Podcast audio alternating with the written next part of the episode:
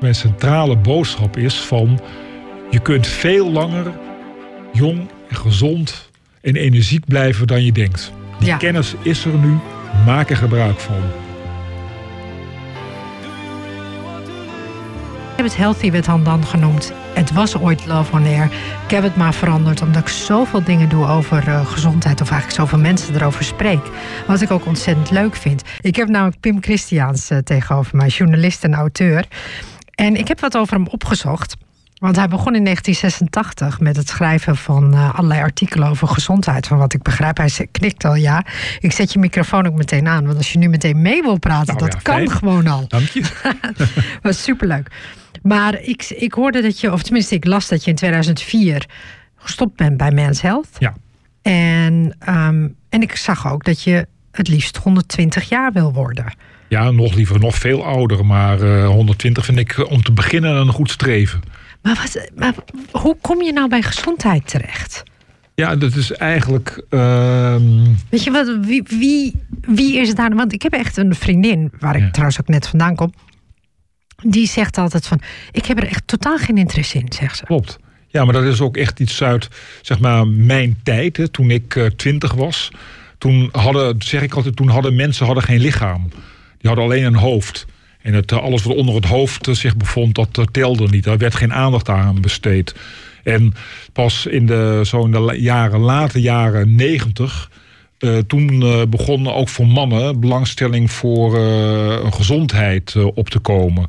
Daarvoor was er gewoon geen belang- belangstelling voor. Maar op een of andere rare manier ben ik al, al als vijf, vier, 25-jarige raakte ik daarin geïnteresseerd. Onder andere omdat mijn eigen vader die eh, had de ziekte van Parkinson. Ah, oké. En die is, dat dus, eh, die is daar op een hele nare manier eh, uiteindelijk aan overleden. Mhm. En ehm, dat heeft bij mij een soort iets getriggerd van interesse over A, gewoon het fenomeen gezondheid, maar nog veel meer de, mijn verwondering over het verouderen. Oké, dus en- dat was toen al, dus toen jij 24, 25 was.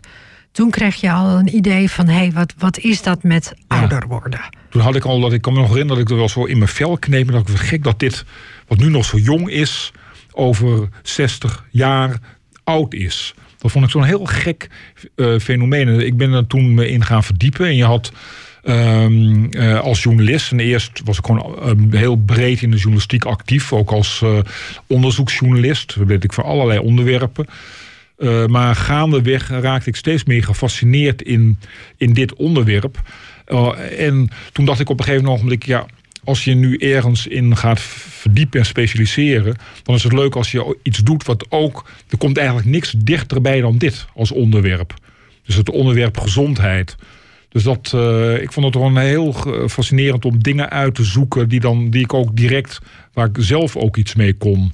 Dus ja. uh, zo is dat uh, gegaan. Maar waar je zelf iets mee kon, hoe, hoe bedoel je dat? Waar, waar, nou ja, kijk, ik, uh, in, je moet je voorstellen dat het eerste verhaal dat ik maakte over live extension, zoals dat toen nog heette, Mhm. mm -hmm. dat was voor Haagse Post. De Haagse Post bestond toen nog in die vorm. Ja. En dat was in 1986 inderdaad. En uh, toen had je in Amerika had je een, aantal, een, kleine groep hele vooruitstrevende wetenschappers die zich daarmee bezig hielden. Maar in Nederland leefde het totaal niet. Dat, dat begon toen hier net een beetje zo te komen. En als je dan ook wetenschappers of artsen daarna vroeg, dan haalden ze hun schouders op. En dan vonden ze het ook een beetje kwakzalverij en, en uh, niet interessant. En je kon er toch niks tegen doen. Maar ik had toen een soort visie of een idee van ja, dit, dit, dit moet gaan veranderen. Dit is zo'n belangrijk onderwerp, de veroudering. Want veroudering is de oorzaak van 90% van alle ziekte die voorkomt. Ja, maar dit is zo leuk, want je draait het daarmee om. Ja. Want het lijkt net alsof daarmee, niemand noemt veroudering als de oorzaak. Maar al die andere dingen, Parkinson wordt wel genoemd, diabetes wordt natuurlijk genoemd ja. en al die ziektes worden genoemd. Zeker. Maar nooit wordt er gezegd, maar dat komt de, de grote, ja, hoe zeg je dat, ja, paraplu de, de, de oorzaak ja. de, is veroudering. Ja. Absoluut. En, uh, uh, dat, maar dat is nu wel helemaal veranderd. Hè? Ja. Dus binnen de wetenschap is dat nu, die hebben echt het licht gezien. Dat gaat nu ook heel hard. En, ehm, maar goed, eh, in die tijd eh, was het nog niet zo. Maar ik, ik had wel zo die visie van ja, dat gaat komen. En ehm, wat ik dus een heel fascinerend uh, gedachte vind, is dat. Kijk, de drang om, om niet oud te worden, jong te blijven, uh, eeuwig te leven, is eigenlijk zo oud als de mensheid. Ja, natuurlijk. En, uh, maar... Ik bedoel, de Grieken hadden het er al over. Ja. Daarvoor had men, men vindt het heel, heel bijzonder, dat Precies. klopt. Ja, het enige punt is dat bijna in alle mythes en sages loopt het slecht af hè, met mm -hmm. de mensen die dat ja, nastreven. Die loopt allemaal slecht af, ja. Dus ik uh, heb af en toe wel het gevoel dat ik, dat ik de, de, de goden verleid om met mij slecht te laten aflopen. Maar goed. Maar wat, mij, uh, wat ik nu zo heel fascinerende gedachte vind, is dat we nu voor het eerst in een tijd leven waarbij het niet ondenkbaar is, ik zeg niet dat het zo is, maar niet ondenkbaar dat wij met ons twee, zoals we hier staan, over 100 jaar nog steeds leven. Het zou kunnen. Maar kijk, want dit is natuurlijk ook de vraag die ik altijd krijg. Is dat mensen zeggen, ja, maar je wilt toch niet zo lang leven? Ja, maar dat is een. Dat is een je, met het idee van die, dat iedereen om je heen overlijdt, ja. ziek wordt. Ja, maar dat is natuurlijk niet de bedoeling. Ik wil ja, dat iedereen, ja, iedereen meedoet. Hè? Ja. ja, precies. Dat is de kunst. Ja. Daarom ben ik ook uh, de bezig om erover te publiceren. Want um, ja, ik heb het gevoel dat een hele hoop mensen nu uh, A, het besef niet hebben hoe dicht de wetenschap is bij allerlei oplossingen. Ja. En uh, hoe uh, goed het voor alles en iedereen is als die er ook komen. Want, kijk, het maar is. Als we allemaal langer leven, komen ja. er nog meer mensen op de aarde. Ja, maar dat is, een, dat is ja. inderdaad dat is een veelgehoord argument. Mhm. Mm -hmm. Maar um, dat, is, uh, dat is een misvatting. Want mensen die. Er, is, er zijn allerlei modellen op losgelaten. Maar het probleem van de toekomst is niet overbevolking, maar een, een te hard krimpende bevolking. En een oudere bevolking, die plant zich ook niet voort. Hè? Ja. Dus dat is uh, bijvoorbeeld een ding. En um, dus juist de jongeren, die zorgen voor bevolking, uh, bevolkingsgroei, niet de ouderen. Ja.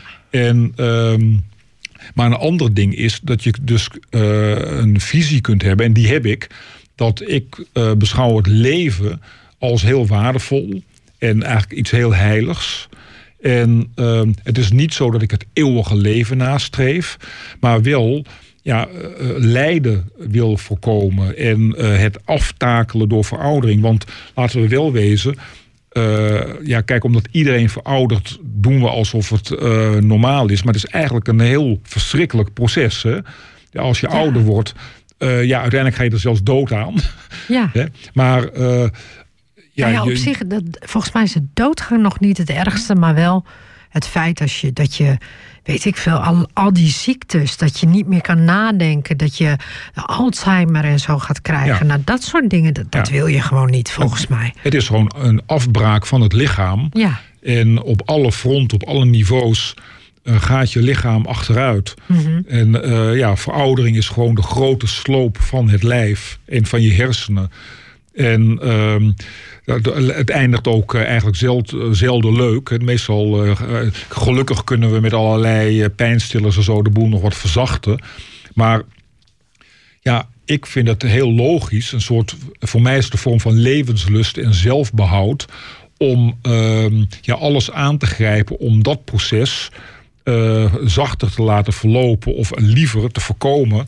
Ja. En als het kan, zelfs terug te draaien. Ja. En, en het mooie is dat 30 jaar geleden, als je hierover had, dan was het allemaal nog uh, sprookjes en kwakzalverij. En maar nu niet meer. Nu zijn er echt uh, allerlei kansen en mogelijkheden komen er. En nu is het dus de, de, de kunst om als je nu uh, gebruik maakt van die me methoden die er nu vrijkomen, dan heb je ook een grotere kans dat je er nog bent op het moment dat er echte grote doorbraken komen. Dat je daar ook gebruik van kunt maken. Dus jij denkt dus dat er sowieso nog veel meer grotere doorbraken... Want ja. dat zeg je al een paar keer, ja, hè? Die komen want het gaat, er, want het gaat heel, uh, heel snel. Ja, zijn... Want, want, wat jij eigenlijk zegt, hoor ik ook. Kijk, maar misschien ben jij er al veel eerder mee begonnen. Maar we, we hebben het ook wel eens gehad over die uh, wetenschapper. Nou, vergeet ik natuurlijk met deze naam, hè?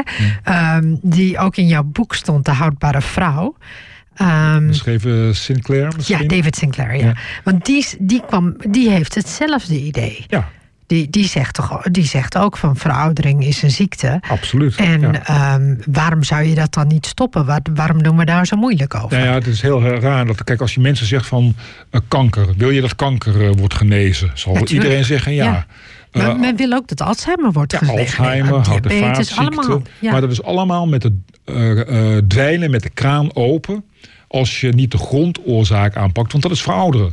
Veroudering is de grondoorzaak van al die ziektes. Als we niet Mhm. verouderen, worden we, ja, dan heb je een paar genetische afwijkingen. En dat kunnen we ook wel. Hè. Maar dan eigenlijk is voor 90, 95 procent van, van de kans dat jij en ik ziek worden, aan wat dan ook, is veroudering. Ja, ja, ja. Ja.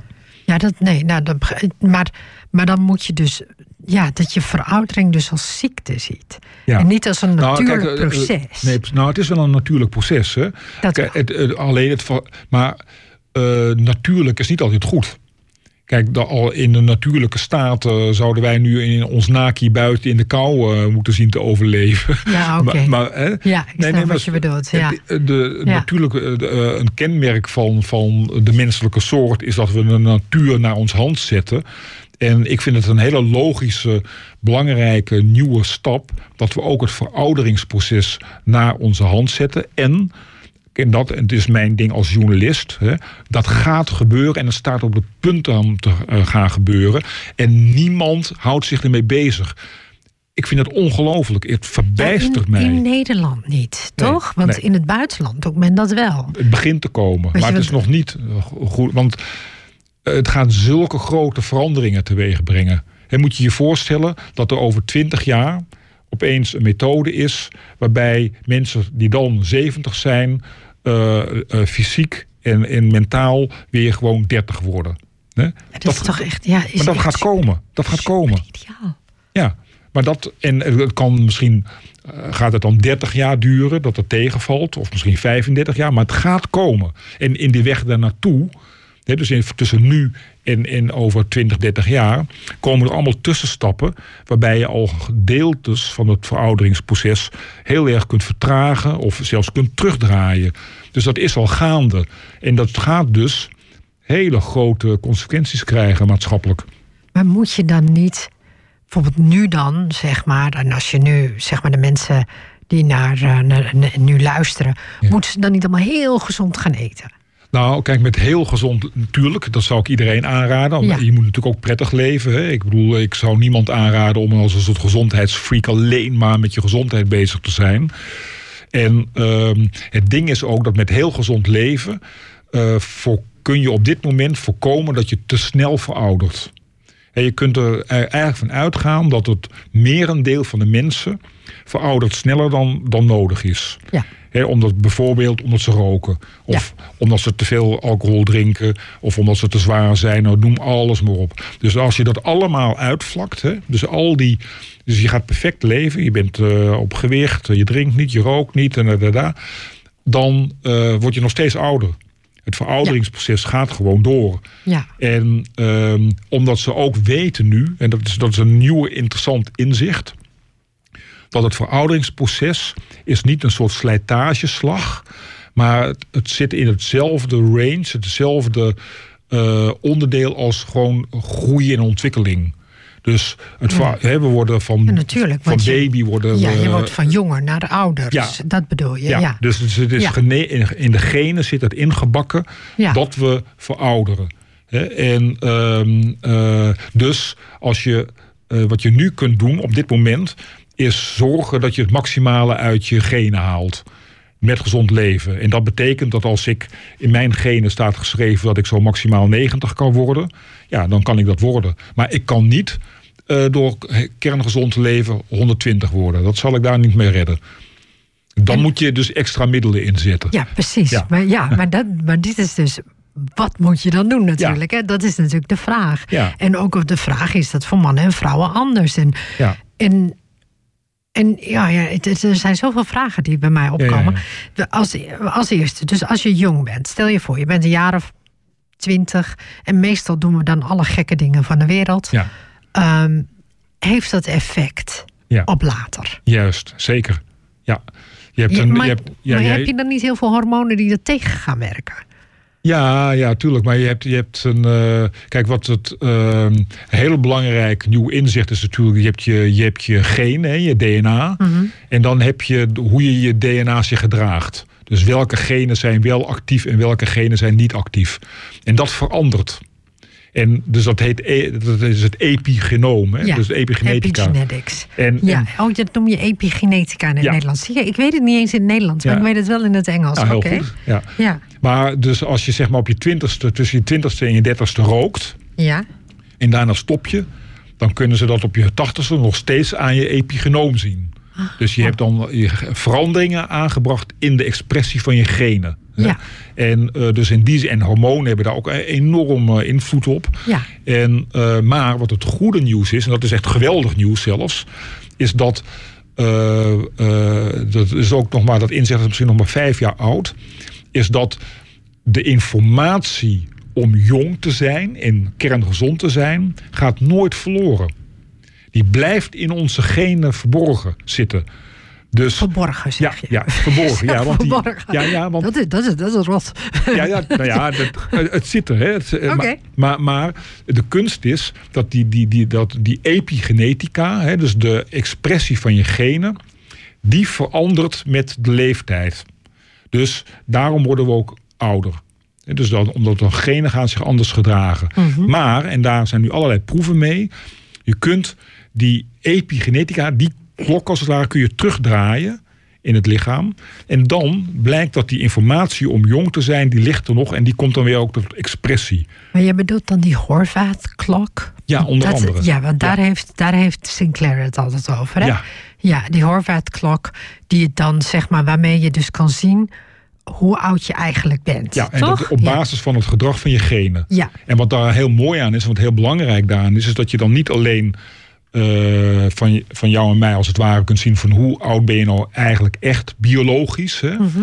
Maar dat eh, eh, voordat deze klok bestond, als je dan een, een interventie wilde doen en proberen om te kijken of die ook het, de, de veroudering vertraagt, ja, dan moest je jaren wachten voordat je iets kon meten. Ja. Maar nu met deze Horvath-klok kunnen ze eigenlijk binnen maanden Ja, kijken of het iets zien? werkt. Ja, ja, dus gewoon door een beetje bloed af te nemen. Dan kijken ze naar je epigenoom. ja. En hoe is dat veranderd. En dan kunnen, en daar en er komen nu allerlei onderzoeken. Waarbij ook al onderdelen van het verouderen worden teruggedraaid. Op basis van deze kennis. Dat is toch, maar, ja, en dan vraag je je toch af, hoe doen ze dat? Maar, Ja. maar doen ze dit soort dingen dus ook in Nederland? Of- dat begint ook te komen. Dat ja. doen ze nog niet. Nou genoeg. ja, wel, dat is eh, ook wel. Je hebt een, eh, een paar jaar geleden had je best, dat was wereldnieuws. Dat, je, hebt, eh, je hebt senescente cellen. Hè, dat zijn cellen Ja. die verouderen in het Ja, lichaam. sen- senescent cells. Juist, Ja. ja. Maar senescent... Ik kan het, ja, kan het in het Nederlands bijna niet eens zeggen. Ja. Ja. Maar die, die cellen die, ja, die stapelen zich op naarmate je ouder wordt. En eh, nou zijn er met muizen in Nederland onder andere proeven gedaan. Wat, wat gebeurt er nu als je die cellen op kunt ruimen? ja. En, dat, en dan zie je dus verjonging van die muizen. En dat is Nederlands onderzoek geweest. Maar dit, die cellen opruimen, Ja. dat doe je door bijvoorbeeld te vasten, begrijp ik. Ja, dat, ja dan, Of is dat niet helemaal waar? nou, dan kun je het een beetje doen, maar niet in voldoende mate. Hier, Oh, oké. hier heb je echt zwaar geschut voor nodig. Echt met, met medicatie als het ware. Ja. Oké. Dus- Dus, dus- dan, ik dacht echt serieus dat dat ook door vasten, dat, dat, dat je dat zou kunnen doen. Nou, wat, wat, je, eh, wat je ziet is dat eh, met vasten, onder andere, de mate waarin eh, cellen senescent worden, dat je dat er iets mee kunt vertragen. Ah, oké. Dus het is wel zo dat vasten op dit moment eh, een van de beste interventies is die je kunt doen om het verouderingsproces te vertragen. Maar terugdraaien niet. Dat kun je Hmm. Nee, oké, terugdraaien niet, Nee. maar wel Ja. een beetje stoppen. Maar, zeg met, maar. met- maar zeg maar met het verwijderen van die senescente cellen, dat, op, bij, muizen althans, hè, dat was echt verjonging. Hè? Ja. Er werden echt middelbare muizen, werden weer jong. Tenminste, toch- gedeeltes. Dat was geweldig. Hè? Ja, dat is echt heel apart. Maar, ja, maar dat zijn muizen, zeggen mensen dan. ja maar Weet je, goed. dat, was, en dat onderzoek is in Nederland gedaan. Ja. Maar dat, maar dat zijn muizen. Maar jij denkt, dat mensen dat dus ook kunnen. Ja, ja, nou kijk, wat ze weten is dat er zijn een aantal uh, universele principes van het verouderen. En of je nou een, een, een fruitvliegje neemt, of een klein wormpje, of een gistcel, of een muis of een mens, in al die organismen werken die, die hele fundamentele verouderingsprocessen hetzelfde. En daarom kun je soms proefjes doen met zelfs een gistcel. En daar kun je uit afleiden dat het ook bij mensen zal een effect zal hebben. Ja. ja.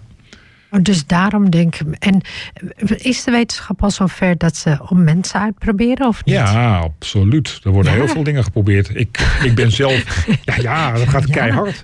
Ja. Oké. En ik heb nu, ik ben net uh, een, heb ik een, uh, een artikel geschreven op mijn eigen blog van Limited. Ja. Daar waar ik uh, alpha-ketoglutaraat, dat is een stofje dat wordt aangemaakt in je eigen cellen. AKG, noem ik het maar even voor het gemak. En um, dat um, neemt af naar en dat is heel, dat is een heel centrale stof in ja, voor de energievorming in, in, je lichaam. En dat neemt af als je ouder wordt.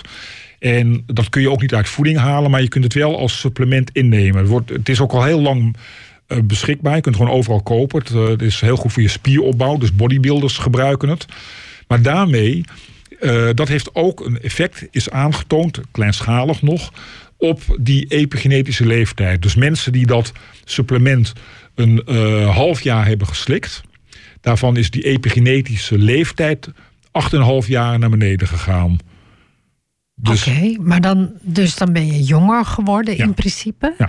Dus, um, maar maar merken ze dat dan ook in wat ze doen en of ze sterker zijn geworden? Nou, of, wat, wat, want als je een beetje achteruit. Ja. bedoel, je kunt wel achteruit gaan met je leeftijd, maar doet dat iets met ja, jou? Zeg maar. dat, daar gaat het dan toch ja, om. Zeker. Het gaat niet al... om die cijfers. Nee, nee, nee, maar dat, dat, dat, vind, dat zie je dan terug. Je ziet er zelfs terug. En niet dan met, bij muizen die, waarbij dit is gedaan, die werden ook uh, minder grijs. Hè? Dan geen ja. grijs haar kreeg weer een kleur terug. Dat is niet met deze studie volgens mij uh, aangetoond. Maar wel weer bij andere studies. Hè. Er is bijvoorbeeld een andere, ander onderzoek geweest. En die hebben um, een proef gedaan met groeihormoon. Daar hebben ze vrijwilligers, oudere mannen in dit geval hebben ze groeihormoon gegeven. Groeihormoon, dat is een hormoon dat maak je aan in, als kind om te groeien. Ja. Maar dat blijf je aanmaken Dat is dus later. die HGH, hè? Ja, klopt. Human Growth Hormone, ja. ja. ja. En dat is een, wat, wat ook heel veel bodybuilders ook inspuiten. Want het is een anabool hormoon. Ik vind echt, maar die bodybuilders die, die doen dan best wel veel dingen blijkbaar. Die... Ja. Ja, maar die, die zijn niet zo gezond bezig. Nee, die zijn niet zo gezond bezig. Nee, nee, ik, oud, nee. nee, dat klopt. Nee, maar het is ook ja. volgens mij hoe zij het doen, is het ook niet heel gezond. Nee. Hè? Nee. nee. Oké. Okay. Maar, want, want groeihormoon is natuurlijk een tricky ding, want dat kan ook juist de veroudering versnellen. Maar hoe dan ook, er is recent is er een, een, een onderzoek gedaan dat ook heel actueel is nu met de coronapandemie. Namelijk, kijk, de coronapandemie is ook zo'n voorbeeld. Dus eigenlijk is uh, de reden waarom uh, dat zo schadelijk is, heeft ook weer met veroudering te maken. He, want, ja, voor mij mag je alles zeggen hoor hier. Het heeft volgens ja. mij met veroudering te maken. Het heeft te maken met diabetes. Het ja, heeft te, ja, dus het zijn een aantal dingen waar het echt mee te maken heeft. Ja, juist. Ja, en het heeft, maar en onder andere, nou ja, centraal is natuurlijk de afweer. Die veroudert ook. Hè. De, en de, en uh, de centrale in de afweer is de thymus. Hè. Dat is een, een sleutelklier die ligt zo'n beetje ja, achter je het, borstbeen. Ja, ja, en ik, daar worden je T-cellen zoals in, in opgeleid, als het ware. Ja. Maar die uh, onder andere onder invloed van hormonen, geslachtshormonen, gaat, gaat het al in je puberteit begint die te verschrompelen. Ja. En wordt het uh, actieve weefsel vervangen door vetweefsel. Ah, oké. Okay. En tegen je tijd dat je, je 65... zegt verschrompeld, ze klinkt ook zo uh, verkleind. Ook. Ja, ik noem het verschrompelen. Ja, dus, uh, Oké, okay. alright. Ja. Net zoals je hersenen verschrompelen, ja. ook je spieren verschrompelen. Okay. Het enige wat toeneemt is je, je vetmassa als je niet uitkijkt. Als maar de rest uitkijkt, verschrompelt allemaal. Ja, ja. Oké, okay, heel goed. Ja, en, uh, maar goed, die, die thymus, die, uh, als je tegen de tijd dat je 65 bent, is hij gewoon uh, dood, zeg maar. Ja? Oh. En dat is ook de reden waarom 60-plussers of 70-plussers zo vatbaar zijn voor infectieziektes. Ah, ja? oké. Okay. En dus nu dat is er, wist ik niet. Oké. Okay, ja. En nu is er, wordt er allerlei, zijn er allerlei aanwijzingen dat die thymus ook een centrale rol speelt in het verouderingsproces. Ja.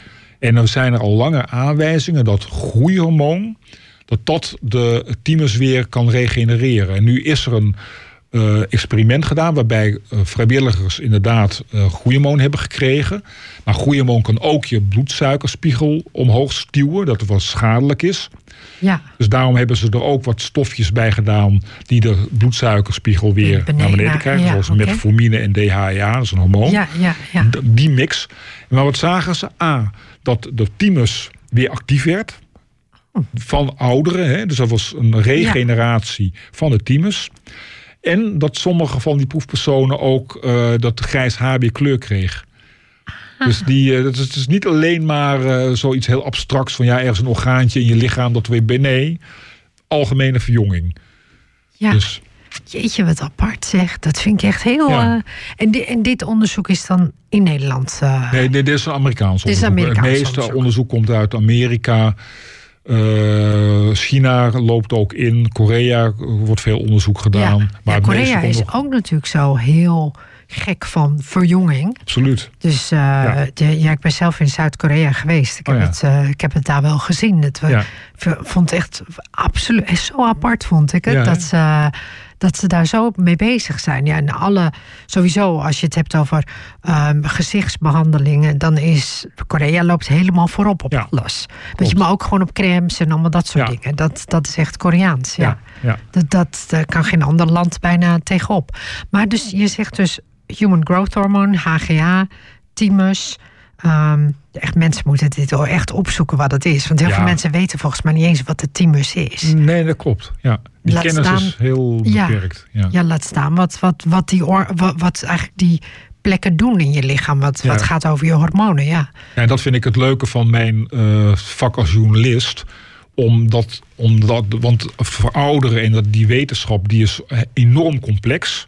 Om dat op een leuke manier eh, uit te leggen. Hoe noemen ze dat? Genea- genealogie? Hoe noemen ze dat nou? Ehm, die die eh, studie daar, ehm, de, die, de studie die daarmee bezig is. Eh, Geen, geen, dat weet ik niet zo wat je noemt. Ja. Ze, ze hadden, ja, ik ga het opzoeken. Ja. Ik ga, het, ik, ga zo, ik ga zo googlen. Ja. Kan ik nu niet doen, maar eh, ik ga straks even googlen. En dan weet, dan weet ik precies hoe die studie heet. Want hij is wel in de Verenigde Staten volgens mij. Oh, oké. ja. En we nog steeds nog niet in Nederland, jammer genoeg. Maar, Maar in de, in de Universiteit van Groningen wordt eh, echt healthy aging hebben ze daar nu als speerpunt. ze hebben dat centrum, hebben ze daar toch? Ja. Dat Healthy Aging Centrum. Ja, er komt ook best veel goede wetenschap vanuit, Ja. vandaan hoor. Zij hebben onder andere wat zij daar ontwikkeld hebben, is een heel interessant eh, eh, eh, kant, is de, ehm, de Age Reader, hè, de AGE Reader. Mhm. Dat is een, ja, dan, dat wordt dan weer misschien complex, maar. Nee, ehm, vertel me gewoon. Verou- verouderen, dat is voor een heel belangrijk deel is dat ook versuikeren. Hè? Ja. Dus dat, daarom is een diabetes is zo schadelijk, omdat je bloedsuiker is dan hoog. En dan eh, die, die, die suikermoleculen die gaan dan eh, allerlei ongewenste reacties aan met eh, eiwitten en vetten. Bijvoorbeeld ook met je collageen. Hè? Ja. Dat dit is heel slecht voor je huid bijvoorbeeld. Ja. En een hoog bloedsuikergehalte hebben ze proeven, hebben ze, dus, dat, dat vertaalt zich ook in een oud uiterlijk bijvoorbeeld. En, ehm, maar die, die verknoopte eiwitten, die versuikerde eiwitten, die worden Advanced Glycation End Products genoemd, AGE's. En die AGE's die stapelen zich op in je lichaam naarmate je ouder wordt. En die kun je eigenlijk heel, heel eh, moeilijk afbreken. En nou hebben ze in, eh, in, aan de Universiteit van Groningen hebben ze een apparaatje ontwikkeld dat heel makkelijk en snel de eh, AGE's in je huid meet. Hoeveel AGE's hebben zich in de loop van het leven opgebouwd in jouw huid? En dat, want dat is een hele betrouwbare maat gebleken voor hoe dat in de rest van je lichaam zit. Dus, maar, maar niet andersom. Want je zou bij, bijna zeggen hoe, hoe je lever eruit ziet. Of hoe je darmen eruit ziet. Dat zegt wat volgens mij over je huid. Dat is altijd wat ik dacht. Ja, alleen daar kunnen ze veel moeilijker in kijken. Ja, de huid is lekker Oh ja, makkelijk eh, snel te meten. Ja. Dus die, die, die AGE's, die schadelijke moleculen, die eh, stapelen zich in al je organen op. Hè, ook in je hersenen, dus in verband met de Alzheimer bijvoorbeeld. Maar ook in je nieren en je lever inderdaad. En eigenlijk eh, al, alle weefsels komen ze terecht. Maar ook in de huid. En hebben ze een hele grote studie gedaan. Hebben ze iets van nou, volgens mij meer dan 100.000 mensen zelfs in, in, in, in een drie noordelijke provincies. Hebben ze allemaal zo'n testje laten doen. Dus met uh, hoeveel AGE's zijn, zitten er in je huid.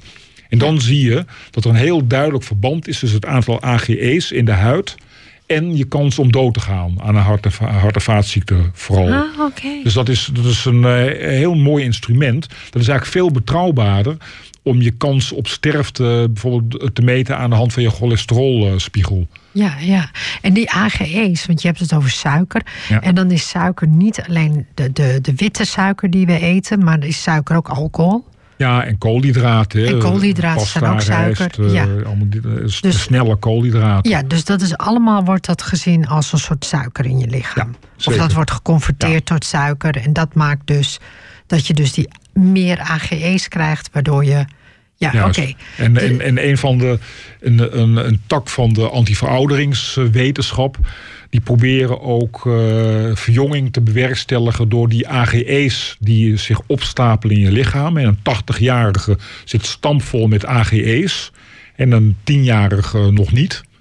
En, maar wat gebeurt er nu als je die AGE's, net zoals met die senescente cellen, hè, wat gebeurt er nu als je die AGE's uit je lichaam kunt halen? Want dat blijkt heel moeilijk te zijn, maar er zijn allerlei bedrijven mee bezig om dat, daar iets op te vinden. En ze kunnen het al met muizen weer. En- Oké, dus en- daar en kunnen ze is- dus die AGE's Ja. kunnen ze weghalen, zeg je. Ja. En dan zie je bijvoorbeeld bij, aan muizen kun je zien die, die eh, als die oud worden, dan hun staart, die van soepel collageen en elastinevezels zijn gemaakt, die wordt altijd eh, rigide, die wordt stijf door het ouder worden. Maar als ze die muizen dus zo'n middel geven dat die AGE's afbreekt, dan zie je de, de, de staart weer soepel en buigzaam worden. Maar dat is dan de buitenkant, maar aan de binnenkant worden de vaten weer jong. En de, die, die muizen die gaan op alle fronten op vooruit.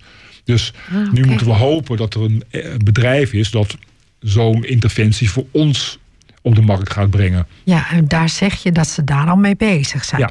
Maar volgens mij heb je het, is het ook heel belangrijk in de schoonheidsindustrie. Want Absoluut. we, we- weet je wel, vrouwen en mannen inmiddels Ja. ook, Ja. smeren maar en doen van alles, weet je wel. En er gaan echt hele dure crèmes eh, zijn. Dat zijn crèmes van 500 euro, moet je je voorstellen. Ja. Je, Dus dan zou eigenlijk dit een veel betere optie zijn. Zeker weten. Kijk, en al die crèmes, het is, ze doen wel wat, maar kijk, de huid is gewoon een, een orgaan. En eh, eh, wat veel beter werkt voor je, is natuurlijk van binnenuit. Je moet je, je eh, de, net zoals je je lever en je nieren en je botten en je bloedvaten jong wil houden. Dat doe je ook van binnenuit. Dan kun je ook je huid van binnenuit jong houden. Dus die, je kunt wel iets doen hoor, van buitenaf. Eh, maar dat is eh penis vergeleken bij wat je van binnenuit kunt doen. Wat kun je dan doen? Nou ja, eh, eh, ja, ja. ja, Nee, nou ja, dat is dan. Maar ik bedoel, ik, ik denk dat ik wel wat weet, maar ik denk, maar, maar ik ben wel benieuwd hoe jij daarnaar kijkt. Ja, Misschien nee. weet jij dingen die ik nog niet weet. Nou, misschien ja. ja. Dat, Lijkt, eh, denk ik wel hoor. Maar, Nou, een van de dingen die ik zo heel fascinerend vind, waar, waarom het ook niet bekender is, is dat ehm, eh, die, die AGE's die stapelen zich dus ook op in je huid, waardoor je huid veroudert. Een hele belangrijke oorzaak van huidveroudering. En eh, nu hebben eh, Koreaanse wetenschappers toevallig. Die eh, veel meer ook bezig zijn. Al die, die, die, die AIDS-readers, die apparaatjes die zijn, in Groningen zijn ontwikkeld. om die AGE's in de huid te kunnen meten. die worden ook heel goed verkocht in Korea. ja, natuurlijk, omdat ze dan gewoon zien van. Dit is, je, dit is je huidconditie. Dus Juist. dan kunnen ze daar wat aan gaan doen. Ja. Lijkt mij ook meteen, ja. En wat hebben die, wat hebben die Koreanen gedaan? Heel slim. Die hebben eh, gekeken naar. Die hebben eh, iets van duizend plantenstofjes genomen. En die hebben ze eerst in een, in een eh, reageerbuis gekeken. welke stoffen reageren nou met die AGE's. En toen zijn ze erachter gekomen dat er een stofje. rozemarijnzuur. Ja, maar dit, ik, heb, ik heb twee jaar geleden met, ook met een, ehm, met een man van de Duitse universiteit gesproken. En die zei de hele tijd tegen mij: Rozemarijn, Ja. dat moet je hebben. Ja, en ik dacht, zegt die man toch? Wat moet ik nou met rozemarijn? Weet je? Maar Maar dit, rozemarijnzuur, dat blijkt dus een stofje te zitten, zijn dat heel goed is in het afbreken van AGE's in de huid. Als je het inneemt, hè, dus niet op je huid smeren, ja, maar als je het inneemt. Dus je zou eigenlijk thee ervan moeten niet drinken. eigenlijk. Ze hebben dus een experiment gedaan waarbij ze uh, vrouwen, proefpersonen, hebben ze de huid gemeten. Hè, met die, onder andere met die AGE-meter. Maar ook met allerlei andere uh, manieren. Hoe diep de rimpels zijn en vlekjes en dat soort dingen. En die vrouwen hebben ze gewoon, ik geloof, een paar maanden achter elkaar, of een half jaar achter elkaar, iedere dag één kopje citroenmelisse thee laten drinken. Want dat is een variatie van rozemarijn. Ja, ze heeft wel in. En dat was te meten in hun huid. Dus, de, de, dus, ah. dus dat gaf een enorme huidverbetering. Wat grappig. Want nou ja, van de rozemarijn. Kijk, ik weet als je rozemarijn bijvoorbeeld heel lang in thee doet, dan wordt het heel rood. Het wordt een donkerrode thee. Ja, ja. Ik, ik, weet ook niet waarom, maar citroenmelissen zou natuurlijk ook ontzettend goed zijn. Ja. Want dat heeft ook, ja, het zit allemaal een beetje in diezelfde hoek natuurlijk. Precies. Maar inderdaad, dit weet bijna niemand. En ik wist eigenlijk ook niet waarom die arts dat of die, net zoals een onderzoeker dat, die dat nou, tegen die, die me zei. waarschijnlijk dit, want in het wereldje van anti-aging wetenschappers, zoals ik hem even ja, noem, die weten dat natuurlijk. is dit bekend. Ja. En dan weet je ook rozemarijnzuur, dat is echt zo'n stofje, dat is een sterspeler aan het worden binnen uh, die, die, die, die hele wetenschap van, om die veroudering aan te pakken. Ja, en, wat ook heel mooi... je zag dus echt verschil. En noem, noem nog eens eens. nou, bijvoorbeeld ook zo, want ik, ik vind, wat ik het leuke vind... Kijk, waar ik in geïnteresseerd ben, is uh, niet alleen in de wetenschap... Hè, maar ook wat je er nu mee kunt. Ja, natuurlijk, dat, ja. ja. Ja, nee, want dat is... Uh, wat, wat ik, het moet wel praktisch toepasbaar zijn, weet ja, je. Ja. ja, ik spreek zoveel wetenschappers. Bijvoorbeeld die, die hele wat, die, die, die AGE's waar ik je nu over vertelde. Ja, die wetenschappers die daarmee bezig zijn, die zijn helemaal gefrustreerd.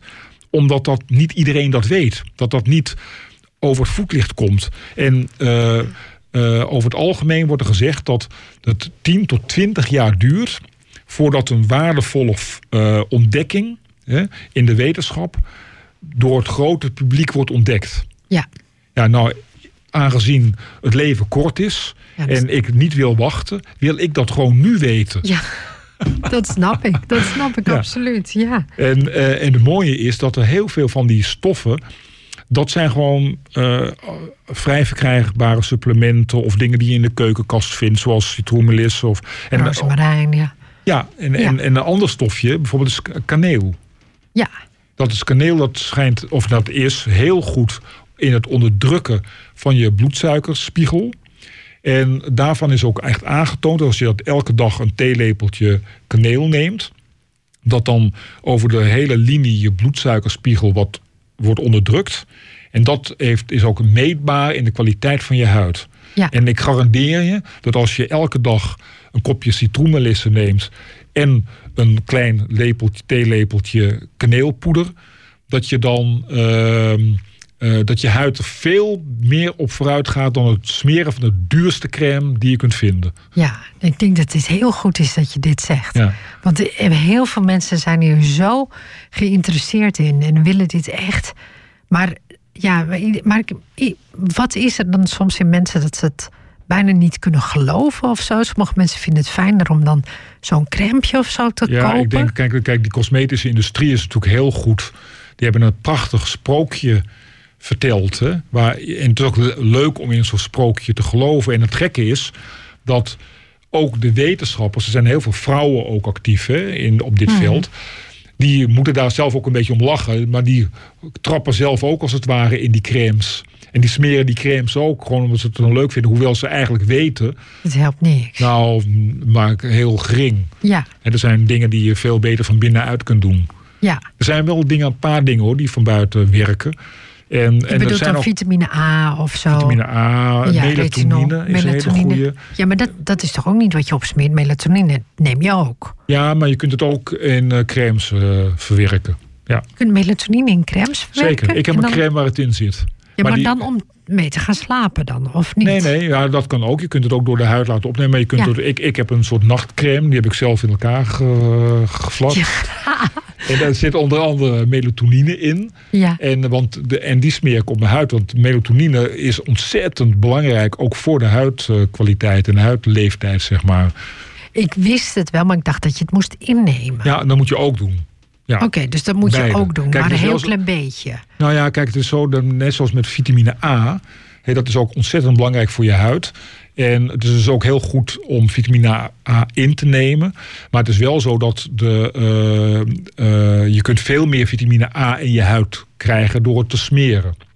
En dat geldt Ah, ook zo een beetje voor je. melatonine. Ah, oké. dus om dus- het lokaal echt in de huid te maar krijgen. krijg je dan niet te veel melatonine in, zodat je dan sneller gaat slapen? Nou, daarom neem ik het s'avonds niet. Dus jij gebruikt het als een nachtcrème? Ja. Ah, oké, oké. Ja. Oh, ik snap wat je bedoelt. Oké. Maar jij doet zelf ook allerlei dingen. Ja. En best veel. Want Ja. ik had mensen op mijn eigen Facebook-wall had ik gevraagd van... Goh, weet je, als jullie vragen hebben voor Pim, stel, ze. Ja. En een van de vragen, eh, of een van de dingen... Want ik had erbij gezet dat je twintig verschillende supplementen Ja. nam. En, ehm, en een van mijn... eh, een van de mensen die ik ken, die zei van... Ja, maar krijg je daar geen kanker van? maar dat is wel heel interessant. Want ik Ja. denk dat best wel veel mensen... Dat, van 20 klinkt zo ontzettend veel. Ja, ja, maar het klinkt op, opeens een stuk minder als je beseft dat in een simpele appel een paar honderd stoffen zitten. Begrijp je? Wat, wat ik, pillen worden geassocieerd met medicijnen. En als ik twintig medicijnen zou slikken, dan zou inderdaad dat, dat wat er trouwens ook veel voorkomt. Er zijn hele volkstammen die eh 10, 20 eh, verschillende medicijnen slikken per dag. Hè. Eh, maar ik slik voedingsstoffen. En eigenlijk zouden die voedingsstoffen ook wel eh, in één flesje eh, met, met, drank, eh, met een drankje erin passen. En dan zou het één supplement zijn, een soort multi. Dan zou niemand het meer vreemd vinden. Ja. Maar goed, dat bestaat niet. Dus ik moet ze allemaal los naast elkaar slikken. En wat slik je dan? Ja, waar zal ik beginnen? Ja, probeer, probeer eens eentje wat, wat jij zegt van... oh, dat vind ik wel een hele, hele goeie. Nou, bijvoorbeeld wat ik een hele goede vind is vitamine K2. Ja, voor je botten. On, ja, voor mijn botten onder, Onder andere. andere, zeg je. ja. Oké. Maar het is, doet veel meer, deze vitamine. En hij is eigenlijk, nou, een van de belangrijkste taken is dat hij eh, een eh, enzymen activeert die de kalkhuishouding reguleren. Oh, ik, ik, ik had het zo uitgelegd als dat hij zeg maar kalk op de goede plek zette. Ja, Maar- dat klopt. Maar oh, dat, is wel wat het ja, is. Ja, kijk, Oké. Ja, wat, wat, ehm, hoe je het eigenlijk kunt zien, is dat eh, je hebt iets van 3800 verschillende enzymen in je lichaam. Hè. Enzymen zijn een soort robotjes die allerlei taken uitvoeren. En een van die taken is bijvoorbeeld het repareren van je DNA-schade. Dus je moet zorgen, bijvoorbeeld foliumzuur, dat is nodig. En vitamine D en magnesium, die zijn nodig om voor die DNA-reparatie-enzymen om hun werk te kunnen doen. Mhm. Dus als je een tekort hebt, bijvoorbeeld aan magnesium of vitamine D, dan liggen een hele hoop van die reparatie-enzymen stil. stil. Dus Ah, dan, krijg je langzaam krijg je steeds meer DNA-schade die niet wordt gerepareerd. Met als eindresultaat bijvoorbeeld kanker of gewoon veroudering. Ja. En, maar zo heb je ook een hele aantal enzymen die eh, je kalkhuishouding reguleren. Dus die ervoor zorgen dat die kalk eh, in je botten wordt ingebouwd en eh, niet in je zachte weefsels, zoals het heet, terechtkomt. Hè? En die enzymen, Als het in je zachte weefsels terechtkomt, dan krijg je een soort verkalking van aderen en zo. Dat is Ah. Maar ook in je huid hè, komt ook kalk terecht. En dat is ook slecht voor je huid. Ja. En dus vitamine K2 is ook goed voor de huid. Ja. Wil ik maar zeggen. Maar die vitamine K2, die is dus eigenlijk nodig eh, voor die enzymen eh, die de kalkhuishouding reguleren om hun werk te kunnen laten doen. En, maar wat eh, gebeurt er nu als je eh, gewoon eet? Dan wordt die alle vitamine K die je binnenkrijgt, wordt eerst gebruikt voor andere enzymen. Namelijk die zorgen dat je bloed kan stollen. Want dat, het lichaam vindt dat belangrijker dan die verkalking. Want dat is iets voor de lange termijn. Ja, ja, ja. Begrijp je wat ik bedoel? Je, moet, je moet eerst repareren waar, waar je, Precies. wat nu praktisch meteen Juist. moet gebeuren natuurlijk. Ja. En dat is ook een heel belangrijk inzicht. Dat je allerlei van die vitamines hebt. Die als je daar maar net aan genoeg van binnenkrijgt. Dan worden ze eerst gebruikt voor overleven op dit moment. Maar dan worden ze niet gebruikt. Of daar heb je er onvoldoende voor. Voor het onderhoud op de lange termijn. Ja. En vitamine K2 is daar een heel goed voorbeeld van. Dus als je normaal, normale voeding krijg je voldoende binnen om te voorkomen dat je doodbloedt als je per ongeluk eh, snijdt. Ja? Maar je krijgt niet voldoende binnen voor die kalkhuishouding. Met als gevolg dat bijna iedereen uiteindelijk eh aderverkalking gaat krijgen. Ah, oké. Maar dit is trouwens, je krijgt volgens mij, als ik het goed heb gelezen op jouw website, ja. lifeunlimited.nl of .com? Uh, .nl. .nl. Ja. Daar krijg je volgens mij, als je je inschrijft op de website website krijg je, ja. krijg je dat boekje over boekje K2. over K2 krijg, krijg ja, je daar wordt hier ook in uitgelegd. Super, heel goed. Ja. Ja. Ik zal, dat zal het ook in de podcast opschrijven. ja, leuk, leuk. Ja, Want, want dat is ook een Nederlands onderzoek. Hè. De Nederlandse onderzoekers die hebben laten zien dat als je uh, uh, mensen, in dit geval waren het dan vrouwen, vitamine K2 geeft, dat dan die aderverkalking wordt teruggedraaid.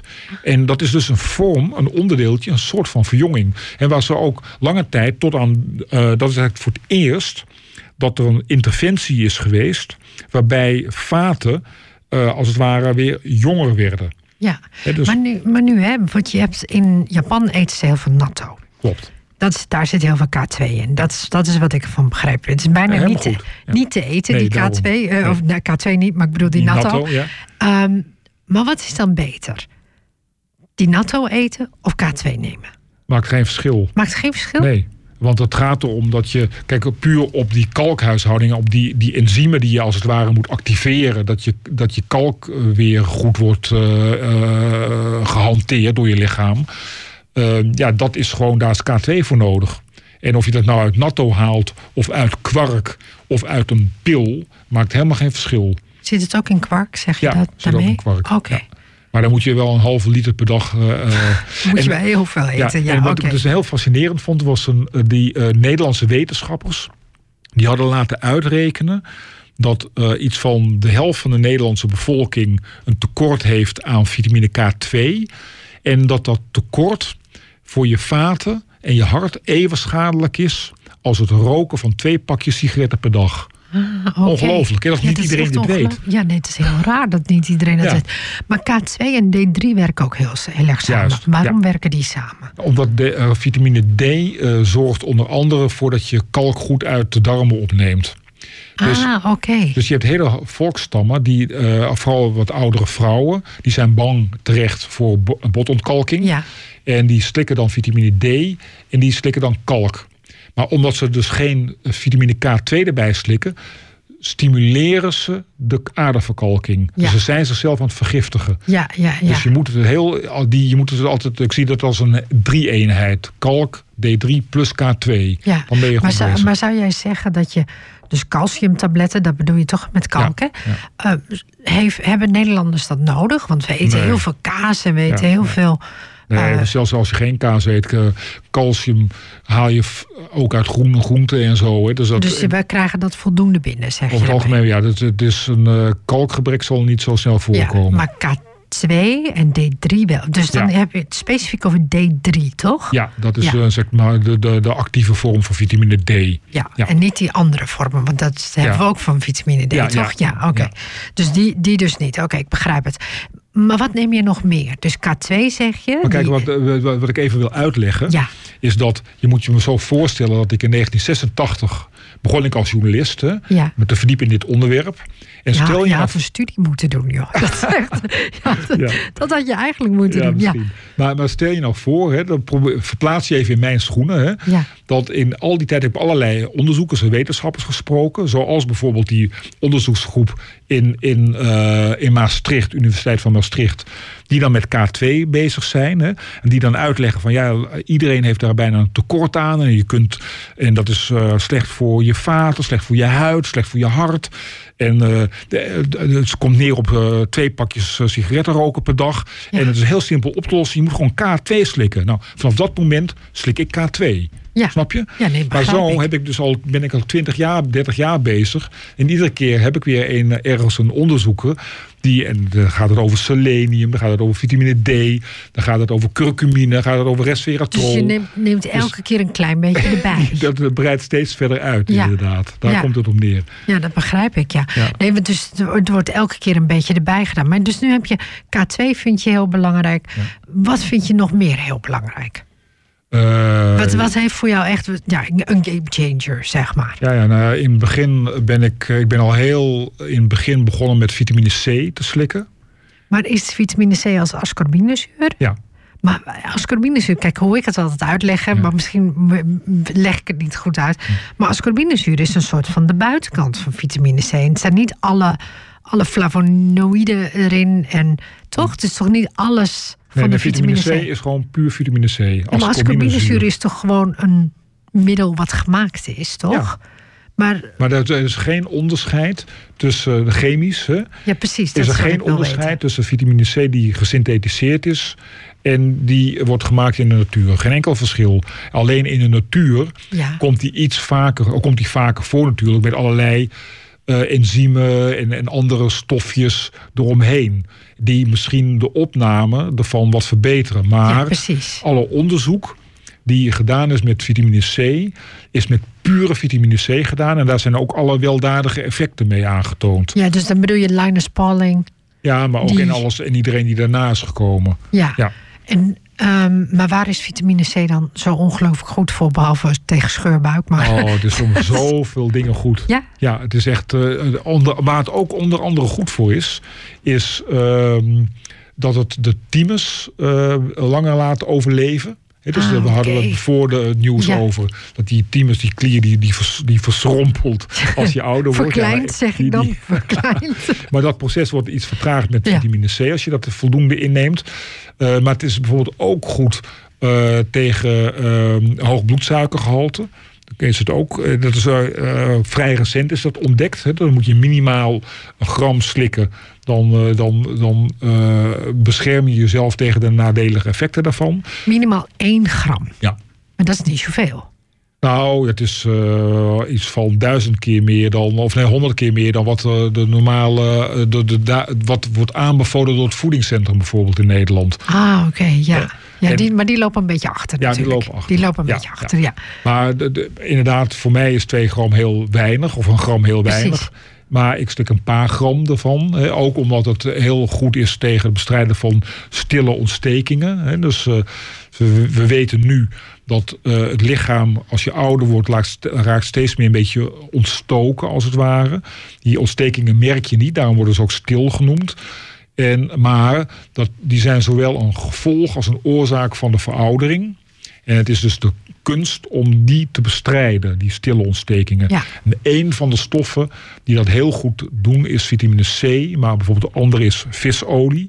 En de andere is curcumine, dat is een soort, een soort eh, Indiaas kruid. Ja. Eh, ja, zo zijn er allerlei stofjes die, die dat ook eh, doen. Dus die slik ik ook allemaal. Ja, om te zorgen dat het ze, dat het, ze best- eh, het bestrijdt of zo. Ja. Hè? Dus de, Die stille ontstekingen ja, een die beetje stille ontstekingen. En, Ja, die, blust. en dus bijvoorbeeld wat Linus Pauling deed, die het dus intraveneus deed. Ja. Doe je dat dan ook? Nee, dat doe ik niet. Maar ik, zou je dat dan niet willen doen? Dan? Nou, ik- kijk, eh, vitamine C eh, is, kan heel waardevol en zelfs levensreddend zijn als je heel ernstig ziek wordt.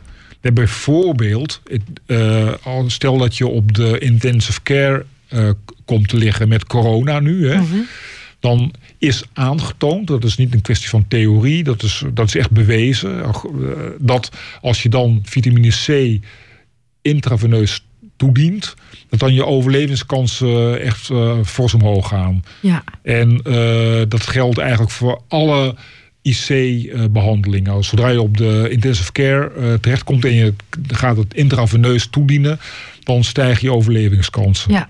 Maar je hebt in Nederland heb je al een paar plekken waarbij je dat gewoon kan doen, toch? Ja, ja. Dus er zijn gewoon, een, ik weet niet wat het precies zijn, maar er zijn plekken waar. Want ik weet dat is, in Turkije doen ze dit soort dingen best wel veel vaker. Hè? Ja. Dus dan, ga je, dan kun je gewoon. Dan komt er gewoon, ga je naar een dokter toe Ja. en die dient het je gewoon toe. Ja, nee, ja, geweldig. Dus Ja. die, die zegt gewoon van we gaan een cocktail maken voor vitamine C en we doen nog een paar andere vitamines en die krijg je meteen. Dus Ja. ik vind dat zo gek, dat doen ze hier in Nederland. Zijn ze, Ja, ze, de- Zijn ze een het beetje- gebeurt wel alleen nog mondjesmaat. En dat Ja. komt vooral omdat de meeste artsen die zijn ontzettend bang om van de protocollen af te wijken. In, in Nederland heb je, dat heeft natuurlijk ook goede kanten. Het is heel gereguleerd hier. Eh, heel veel eh, wordt er op safe gespeeld. Eh, op heel veel moet het heel grondig bewezen zijn. En eh, dus als je als arts daarvan afwijkt, dan heb je, loop je snel een risico om in de problemen te komen. ah, oké. Ja. En want als we het nu toch heel even over intraveneus hebben, glutathione. Ik weet niet hoe ik dat in het Nederlands moet zeggen. Glutathion. Glutathion. Ja.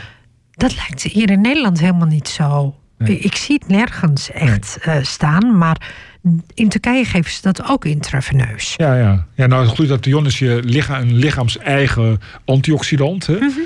En, uh, maar dat, dat zou je toch ook moeten nemen dan? Dat is je, ja, nou, ja, nou, je kunt ook, wat ik bijvoorbeeld neem, is uh, selenium, ja. uh, glycine, acetylcysteïne. Ja. Dat zijn allemaal stofjes die, zeker als je ze als cocktail neemt, een enorme boost geven aan je eigen productie, lichaams eigen productie van glutathion. Ja, want je lichaam maakt het zelf aan natuurlijk. Ja, en dat Ja. is een, een, een van de dingen van het verouderen, is dat eh, een hele hoop eh, van die lichaams-eigen stoffen, die, eh, die heel belangrijk zijn voor je gezondheid. Dus glutathion is er eentje van, maar er zijn een hele hoop andere stoffen.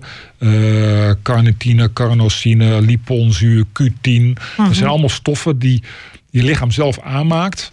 Maar naarmate je ouder wordt, eh, loopt die productie naar beneden. Terwijl het hele beschermende stoffen zijn. En dan wordt het steeds belangrijker, hoe ouder je wordt, wordt het steeds belangrijker om die te, ook te gaan aanvullen. Ja. Van buitenaf, omdat je ze ook als supplement kunt innemen. Maar dan zou je dan niet zeggen van ik neem gewoon alle aminozuren in één keer of zo. Ja. Eh, want die zijn heel makkelijk om die te Ja. krijgen. Want elke, iedereen die zeg maar meer spieren wil, die, die gaat voor de amino's, zeg maar. Is, zijn dat dan niet de bouwstenen om dat voor elkaar te krijgen? Ja, het zijn, ja, het zijn wel de eiwitten, ja. Maar, Zijn, niet, zijn dat dan niet een soort van bouwstenen? Nee. ja, ja, ja, alleen dat kun je zo goed een stukje kip eten of eh, wat eh, tofu eten. Dan krijg je ook, Alle amino's binnen. ja, dan krijg je ze- ook allemaal binnen. Dus, Ja. En je kunt ook, niet zo snel, maar je moet ook weer oppassen dat je daar niet een teveel van krijgt. Van die aminozuren, van die eiwitten. ja, zeg ja, maar. nee, dat, dat, dat had ik ook. Want dat is ook weer schadelijk voor je bloedsuiker uiteindelijk. Hè? dat is dus ook weer scha- schadelijk, ja. Ja. Zo blijf je dus. Maar dit is dus soort moeilijke. Weet je, Ja. wat doe je wel en wat doe je niet? En wanneer doe je het? Want Neem je al jouw supplementen in één keer? Nee, ik, ik verdeel het in eh, twee keer per dag.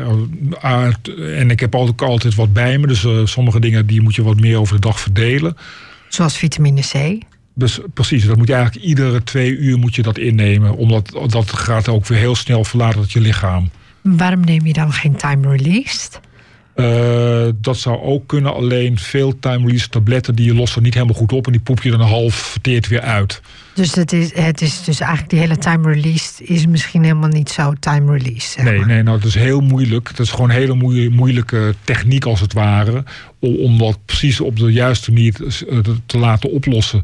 Dus dan dus- doe je het liever gewoon zelf, zeg. Ja, ik heb gewoon, ik heb hier nu ook. Ik heb, eh even kijken. Ik heb, eh, Hij heeft gewoon van alles bij zich. Wat ik heb hier grappig. zo in mijn, eh, hier hoor je ze. Dat zijn Ja. mijn vitamine C. Er zit er gewoon een gram eh, in. eh. ik neem er nu ook meteen even eentje. Ja, precies. Nu je er toch aan Ja, nu denkt. weet je, kun je er beter, beter maar meteen...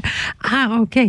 Dus je hebt dat ook gewoon de hele tijd bij je. Nee, ik snap het hoor. Ik heb het ook een tijdje wel gedaan. Maar nu doe ik het wel anders. Ik, heb, ik had mijn vorige uitzending... ging trouwens ook eh, over orgaanvlees. Oh ja. En wat vind jij daar dan van? Nou, Want ja, je zou een stukje lever kunnen eten. Daar zit heel veel vitamine C in. ja, en vitamine A. Ja, en vitamine en A. al, al- ja, orgaanvlees. Dus kijk, wat we zijn, we zijn met ons voedingspatroon natuurlijk heel erg afgedwaald van gezond eten. Kijk, dat heet kopstaart eten. Hè, wat we Ja. zeg maar in de prehistorie denken we dat we als we toen een beest vingen, dan aten we hem helemaal van tot op teen op. Ja. En eh, nu eten we alleen het spiervlees op. En er is zo'n verhaal dat de Indianen in Amerika, die, gaven het, die gooiden de, de biefstukken naar, voerden ze aan de honden. Hè? Dat zeggen ze. Dat Ja, zeggen ze. Want ja. eh, de, hè, ogen, hersenen, lever, dat soort dingen, daar zitten, die zijn veel rijker aan voedingsstoffen. Dat is Ja. absoluut waar. Nou ja, Ja. ik moest ook wel lachen, want mijn moeder die zei... eh, mijn ouders maakten vroeger inderdaad hersenen. Ja. En ze zeiden dat het ontzettend lekker was. En ik kon echt, ik dacht alleen maar van ik ga over mijn nek. En, mijn- en mijn moeder zei over hart, want ik zei tegen haar... ja, je, hebt, je kunt het dus nu ook in pilvorm krijgen. En mijn moeder vond het heel leuk. Want ze zei, ja, want hart is heel moeilijk om te eten... want er zitten zoveel nerven in. Oh. Ik zeg, mam, heb je dat dan ook al gehad? En ze zei, ja, tuurlijk, zei ze. Dat aten we gewoon. Oh. Weet je, dus dat was, het was inderdaad wel zo dat, eh, dat mensen dat inderdaad gewoon aten. Ja, het is, Ja. ik bedoel, lever vinden we heel vaak heel vies. Ja. En zwezerik, wat is eigenlijk zwezerik? Thymus, hè? Dat is wel de thymus. Ja. Ik wist het wel. Dat is dus de thymus Ja, die dus je eet. je hebt ook verhalen dat mensen die dan zwezerik eten, als je bijvoorbeeld een verkoudheid je opvoelt komen en je eet een zwezerik, dat je dan, dan dat je er toch een aantal van die thymusstofjes binnenkrijgt, waardoor je als het ware je eigen thymus een beetje nabootst. Ik weet niet of Ja. het waar is, maar dat verhaal gaat wel. Ja, Ja. ja. maar het, ik, ik weet dat het, heel, dat heel gezond is. Ja. Maar, maar waarom noemen we de thymus dan niet de zwezerik? Nou, de- alle twee, dus het een betekent het andere. Je, zijn gewoon je twee noemt namen het, voor oh, je, oh, je noemt het dus Alleen ik niet... zou, niet, ik zou niet in een restaurant thymus bestellen. Dan zeg je zwezerik. Dan zeg je zwezerik. Nee, maar Ja. ik vraag me dat wel eens af. Want ik heb ook wel eens... Ik geef ook wel eens yogales. En dan, toen had ik aan mensen verteld dat hier de thymus zit. En Ja. ik zei de hele tijd thymus. En toen zei, zeiden ze, wat is dat dan? Oh ja. Ik zei, ik weet niet wat het is. Ik kan het niet uitleggen. En toen dacht ik wel zwezerik. Maar toen dacht ik, misschien is dat het niet. Weet je, misschien. Want zwezerik ziet er ook een beetje gek uit. Het is een beetje zo, ook een beetje knapperig. Hè? Een beetje Ja, het, is- ja, het is een beetje een Ik vind het heel lekker eigenlijk, maar goed. Nou, ik, ik heb het maar één keer gehad. Ik kan Oh ja. niet, toen was ik er niet heel dol op. Dat weet ik wel. Maar het gekke is, je kunt die dingen ook bijna niet meer krijgen. Als je naar een slager gaat, zelfs gewoon kalfslever of zo. Is al, dan, moet je, dat moeten ze dan ergens eh, uit een eh, diepvriezer voor je halen. Precies, ik ga naar een speciale biologische slager om dat te halen. Maar ik altijd bijna nooit. Maar toen kwamen ze, ik wilde bloed geven aan de bloedbank. Oh ja, En toen kwamen ze erachter dat ik te weinig ijzer had. oh ja. En ehm, ik weet helemaal niet of dat heel erg is om te weinig Dat ijzer dat- te hebben. Daar zijn de meningen over verdeeld Ja, inderdaad. precies. Dus ik, ik wist ook niet, ik dacht ook van hoe erg is dat? Maar ik mocht geen bloed geven in ieder geval. Ze zeiden, totdat jouw, jouw ijzerniveau normaal is, Oh ja. dan liever geen bloed. Maar zo dacht ik, oké, dus ik moet toch weer zoiets eten als lever, op zijn minst één keer Ja. per week. Ja. Wil, wil ik een beetje dat, dat het ijzergehalte omhoog krijgen. Ja. Want ik hou toch niet zo van vlees. Maar goed, dat. ehm, maar oké, dus dan heb je een aantal van die ehm, aantal eh, supplementen genoemd. Ik heb Ah. trouwens op liveonlimited.nl heb ik, als je dan in het zoekvenster wat ik slik Ja. intikt, dan zie je mijn hele lijst van, wat ik, eh, van alles wat ik slik. Maar maakt het dan ook verschil dat je man bent? Eh, maakt dat verschil? Nou ja, We moeten, beetje. kunnen vrouwen, moeten vrouwen hetzelfde slikken? Nou, ik denk dat ieder het voor zichzelf een beetje moet uitpuzzelen. Mhm. Eh, ik denk dat ook als je slikt wat ik slik, dan zou je dat eigenlijk toch wel onder hoede moeten doen van een arts, vind ik. Ja, Je hebt de orthomoleculaire artsen, dat zijn eh, Ja. vitamineспecialisten. Je hebt ook een aantal anti-aging artsen die meer echt in, het, eh, in leeftijds- en veroudering gespecialiseerd zijn. En die kunnen dat ook combineren met bloedonderzoek. En ik denk dat dat wel belangrijk is als je in die mate dingen, eh, pillen, eh, eh, vitamines gaat slikken. ja, dus Ja. dat je dat wel in de gaten houdt. Dat je dus niet iets te veel of iets te weinig slikt. Of ja, wat en dat is dan ook voor iedereen anders. Hè. Iedereen, ja, de, individuele behoeftes die verschillen heel erg.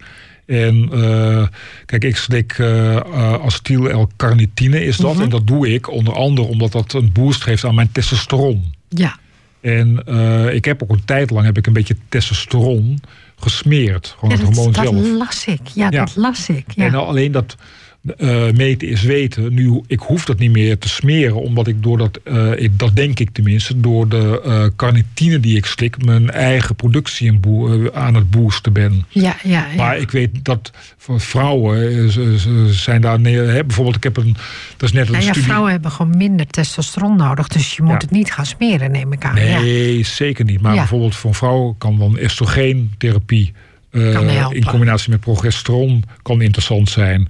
Maar, maar ik heb ook gehoord dat als je testosteron wel zou smeren als vrouw zijn, Ja. dat je wel een mooiere huid krijgt. Nou ja, het, het is een uh, anabool hormoon. Hè, wat Ja. dus ook de, de, eh, je huid in principe kan stimuleren. Alleen eh, bij vrouwen kan het al heel snel doorslaan. En dan krijg je bijvoorbeeld overbeharing. Of dan krijg je acne. Of dan allemaal Ah, dat soort zaken.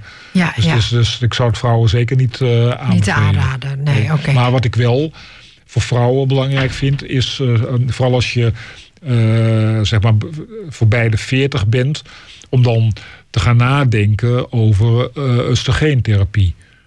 Maar bedoel je dan, bedoel je dan extra oestrogenen? Hoe, hoe dan?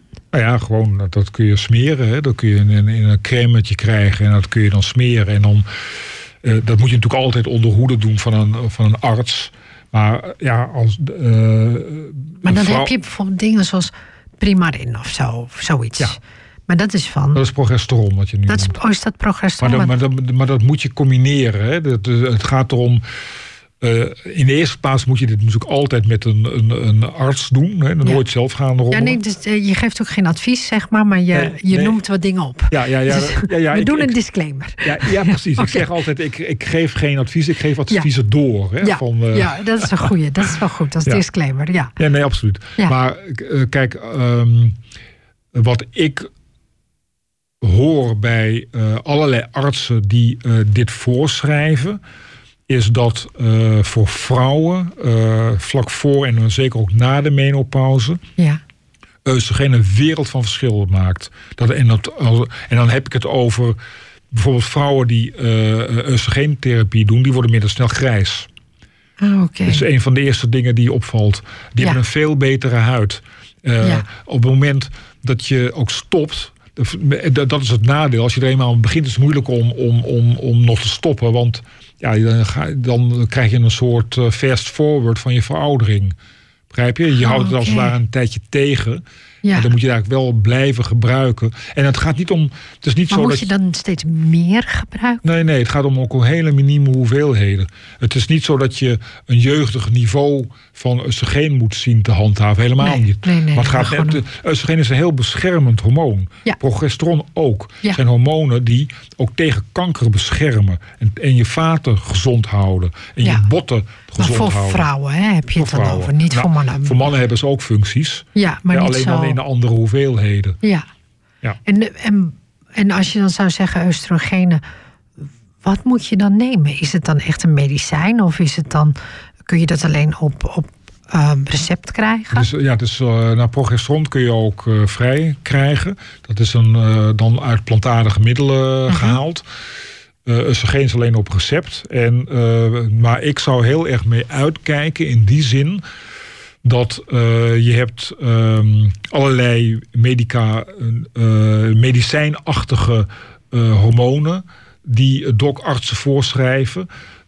Terwijl wat je wil is dat je, dat heet dan bio-identieke hormonen krijgt. Dus hormonen die, die scheikundig gezien, chemisch gezien, precies dezelfde structuur hebben als datgene wat je eigen lichaam aanmaakt. Ja, En die bio-identieke hormonen, die worden eigenlijk vooral eh, voorgeschreven door echte ehm, anti-aging artsen, natuurartsen, mensen die eh, veel meer werken met. Kijk, wat een van de grote lessen tot nu toe, mijn lessen die ik haal uit al die wetenschap, eh, die zich bezighoudt met verouderen, is dat je zo dicht mogelijk bij het lichaam zelf moet blijven.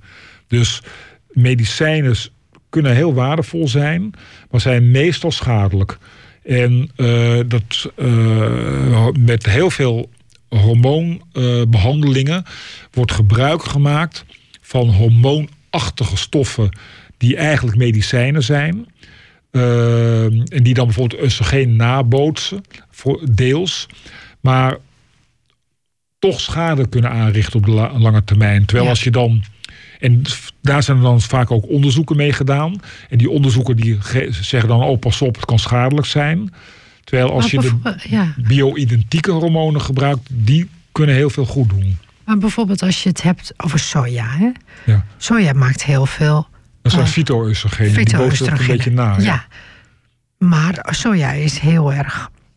Eh, ja, de, de, de soja is niet meer zo goed als zoals het was. Er zijn meer vraagtekens bijgekomen. Precies. Ja. Weet je, maar zou je dan wel, bijvoorbeeld, zou je kunnen beginnen met van ik ga gewoon heel veel soja eten? Dat weet ik niet. Nou, dat, eh, Precies, dat, dat soort dingen vraag ja. ik me dan echt af. Dan Ja, maar dat ja, zijn ook goede vragen. Alleen als je op dat niveau bezig gaat, dan moet je naar een arts toe gaan. En dan moet je, dan moet je ook dingen laten meten. Kijk, die, met soja ga je never nooit eh, voldoende niveau eh, spiegels van je hormonen halen.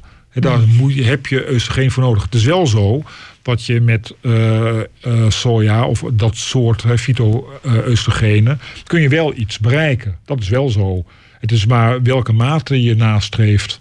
Ja, ja, ja, nee, je wilt natuurlijk heel, heel veel. Dat Ja. wil je graag, Ja, toch? Absoluut. bedoel, dat, eh, dat, dat lijkt mij. Ik bedoel, anders dan eet je ook maar een beetje. Maar, het is, ja, maar dat vind ik dan altijd wel jammer met soja. Maar, je, maar op zich, natto is natuurlijk ook soja. Ja. Dus heb je dan niet twee vliegen in één klap? Zou kunnen, als je het lekker vindt, moet je het doen. Alleen ik vind het niet om te eten. En, maar, eh, Ja, ik ben er inmiddels een beetje aan gewend. Ik, heb een, ik heb het een Ja. tijdje terug, heb ik gewoon je kunt het namelijk bestellen. Ja, ja. Die, en dan bestel je het en dan bestel je in één keer heel veel. En Oh, als je elke keer een klein beetje bij het eten doet, valt het nog wel te doen. Nou, ik denk dat het heel goed voor je gezondheid is. Ja, Ja. dus dat je dat toch, eh, toch wel doet. De- maar dan heb ik nog een paar, eh, een paar vragen. Hè. Met, want nou, dan heb je al die ehm, supplementen die je neemt. Maar er zijn ook nog andere dingen. Hè. Dus je kunt ook bijvoorbeeld ehm, een aminozuren die zijn. ehm, ja, bijvoorbeeld collageen is ook een chain of eh, Ja, aminozuren. ja, klopt. Ja, ja. Maar je kunt nu ook. ehm, Peptiden. ja, peptides. Ja, klopt. peptides kun je ook nemen. Geweldig spul. Staat ook Serieus? bij mij op het plankje. Ja, Serieus? Ja. En die- maar maar dat spuit, jij huid, dat, spuit jij dat ook in? Nee, dat hoeft helemaal niet. Nee, maar er zijn toch allerlei soorten peptides die doen van alles. Ja, ja, maar dit zijn, dit zijn, dit zijn spe- speciale geïsoleerde eh, bewerkte peptiden. Dus zijn onderdeeltjes weer van aminozuren. Ja. En eh, die is, gewonnen zijn uit collageen. En, en daarvan is aangetoond dat als je dat inneemt, gewoon als supplement, dat dat niet alleen je huid verbetert, maar ook je vaten en Ja, ook op je collageen, botten heeft. ja, collageen gebruik je overal Ja, natuurlijk. dat is ontzettend belangrijk. Maar je hebt ook andere soorten peptides, van wat Ja. ik begrijp. Want, want daar zijn Amerikanen ook zo heel sterk Ja. in. En dat, en dat ehm, bijvoorbeeld peptides, zodat je sneller wonden kan genezen. Klopt. Ja. Maar die zou je dus kunnen inspuiten. Ja, alleen, in, kijk, inspu- wil jij graag inspuiten? Nee, ik ben gewoon benieuwd, weet je, wa- waarom. Weet je, want ik- toen ik dat, toen ik dat las, dacht ik van jeetje. Dus je kunt dus eigenlijk overal kun je iets voor verzinnen. Absoluut. Ja. Dus, eh, en niet de- alleen maar de collageenpeptide, wat nog wel, volgens mij, dat is iets van tien peptides bij elkaar of zo. ja. En die, die andere zijn maar één of twee. Die Klopt, zijn heel ja, ja. klein. Ja. Ja, ja. Die moet je hebben. Die kun je ook innemen en die werken ook op de huid. Ja. Maar kijk, wat ik veel interessanter vind, is eh, als je het dan eh, toch over eh, naalden en dat soort dingen hebt en, en inspuiten. Dat, kijk, voor een hele hoop dingen die kun je dus eh, via het maag-darm systeem binnenkrijgen. Ja. En dan werken ze. En dan komen ze ook in je huid terecht, komen ze in je hersenen terecht, in je Ja. ogen, in je vaatwanden. Kunnen daar geweldige dingen doen. Hè, de- ik, Mhm. ik- dat, daar is harde wetenschap voor. Eh, eh, maar wat nu, wat ik voorspel, wat binnen vijf jaar wel verkrijgbaar is, ook in Nederland, misschien hier en daar nu al, is dat je, je een, een trans, een bloedtransfusie, een bloedtransfusie doet met je eigen bloed, waar eh, eh, dat verdund is met, op een bepaalde manier. En als je daar een bloedtransfusie mee doet bij jezelf, dan ehm, krijg je een soort omkering van waar we het voor het nieuws over hadden, van die epigenetische leeftijd. Ah, Oké, maar En is dat niet... Dan, ja, Maar en dat geeft dus dan een veel fundamentelere verjonging, ook voor de huid, dan wanneer je alleen maar iets doet puur gericht op de huid. Dan naam je, want kijk, je kunt allerlei dingen doen om, eh, voor die huid, allemaal pe- peptides, en vitamines en zo. Maar de wezenlijke oorzaak van het verouderen van de huid ligt natuurlijk in het verouderingsproces zelf. Dus maar, maar dit lijkt... Keith Richards zeggen ze dat hij dat doet, hè? Dat Oh, hij... ja, ik weet, die die zeggen ze dat hij... Dat hij als ik dat heel veel geld zou hebben, zou ik het ook doen meteen. Ja, precies. Die, dat zeggen ze dat hij zoveel eh, drugs heeft gehad dat hij inmiddels nu eh, met bloedtransfusies bezig is. Want daar lijkt het, maar dat, dat, misschien doet hij dat inderdaad al lang. ja. Ehm, maar die bloedtransfusies, is het ook ozon waar je het dan over hebt? Nee, dat is weer iets heel anders. Dat is weer iets heel Nee, kijk, anders. maar wat dat doen ze ook via, kunnen ze ook met bloed doen, toch? Ja. Ja, ja, ja. Alleen dit is, kijk, dit komt eh, eh, voort uit experimenten. Waarbij, eh, dat heet eh, parabiose, heet dat. Hm, ik weet het niet zeker. Maar in ieder geval waarbij de bloedomloop van een jonge muis met een oude muis wordt verbonden. Ah, En dat zijn al hele oude experimenten. En dan zien ze dat de eh, oude muis wordt dan jonger. Ja. Die verjongt dan. Dus een, toen dachten ze, op de basis daarvan, er zitten dus kennelijk in jong bloed factoren die oudere mensen kunnen verjongen.